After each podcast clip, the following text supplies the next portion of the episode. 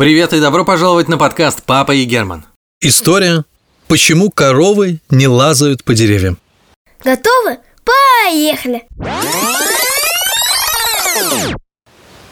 Мурашки от счастья бегут по хвосту Муму, муму Вот уже как целый час напевала корова эту простую, но, как ей казалось, гениальную песню, собственно, сочинения.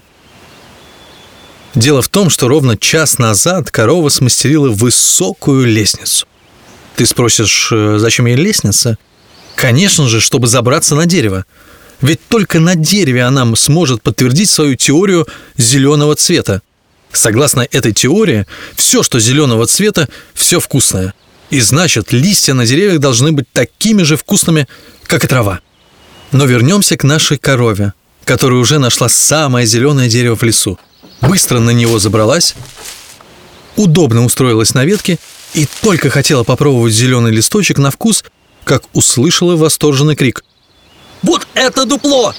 Это самое замечательное дупло, которое я когда-либо видела!» Так громко в лесу умеют кричать исключительно счастливые белки. И вот как раз одна из них стояла возле нашей коровы.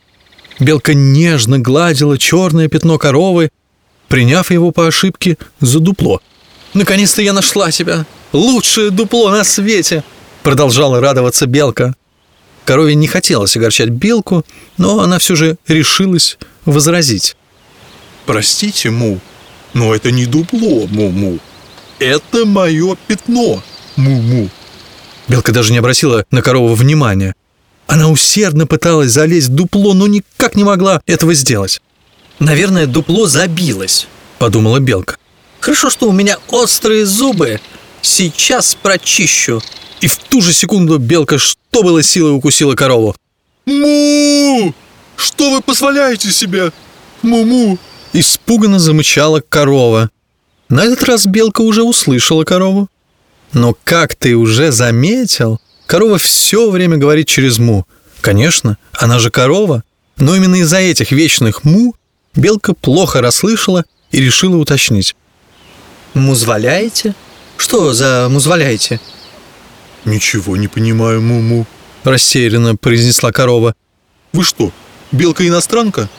Белка снова ничего не поняла, но решила действовать решительно и без промедления, так как это очаровательное дупло, по мнению белки, в любой момент может занять более расторопная белка.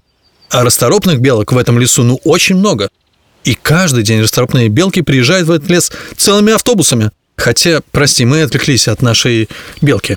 Так вот, Наша белка решила не терять времени и как можно быстрее занять это дупло. Она разгналась как метеор и на огромной скорости врезалась корове в живот. «Точно иностранка, Муму», — еле слышно произнесла корова. «Может быть, у них на родине так здороваются, Муму? Пожалуй, мне лучше уйти, Муму. Даже боюсь предположить, как эти иностранцы прощаются. Наверное, их «до свидания» звучит очень больно. Муму. В голове у коровы созрел план побега.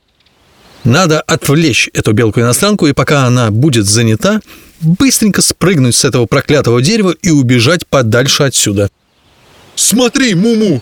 Голубь разговаривает с лужей, Муму!» Громко-громко замычала корова и указала копытом на землю, где действительно стоял голубь и раскланивался перед своим отражением в луже.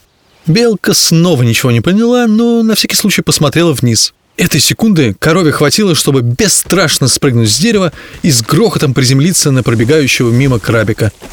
«Простите, Муму», — произнесла ошарашенная корова, увидев раздавленного крабика. «Больше никогда не буду лазать по деревьям». И с тех пор действительно коровы больше не лазают по деревьям. А что стало с крабиком, на которого с грохотом свалилась корова, ты узнаешь из следующей истории.